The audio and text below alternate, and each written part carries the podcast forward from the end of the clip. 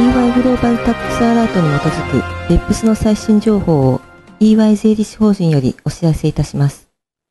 今回は各国の BEPS 情報をお知らせします。はじめに、米国の動向です。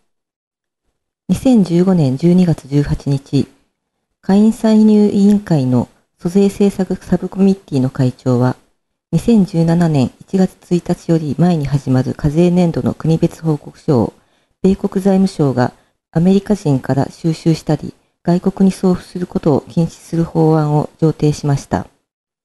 また、2015年12月21日には、財務省が国別報告書に関する規則を公表しています。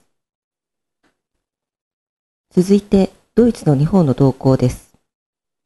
2015年12月17日、ドイツと日本の代表は改正租税条約と規定書に署名しました。これは既存の1966年の条約に代わるものです。新しい条約と議定書は、ベップス行動にハイブリッドミスマッチの無効化及び行動録、租税条約の乱用の防止にかかる次のような3つの OECD の推奨事項を含んでいます。1つ目は、税務上透明な法人または取り決めからの所得の取り扱いを決定する規則。2つ目は、締結国の権限ある当局が二重居住者の条約上の居住地を決定するタイブレーカールール。三つ目は得点制限条項と主要目的テストの組み合わせです。新条約は強制的で拘束力のある仲裁を認めています。最後にイタリアの動向です。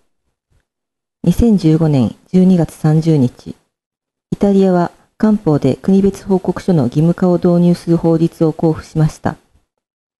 この義務は次の3つに該当するイタリアの親会社に適用されます。1、イタリア法上、グループ連結財務諸表の提出義務があること。2、年次連結売上高が少なくとも7億5000万ユーロであること。3、他の法人の支配下にないことです。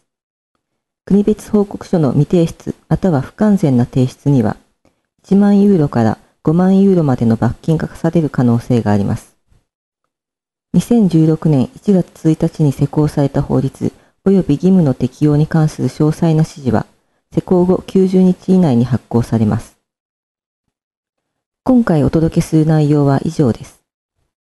別府スに関する最新情報は EY のウェブサイトをご参照ください。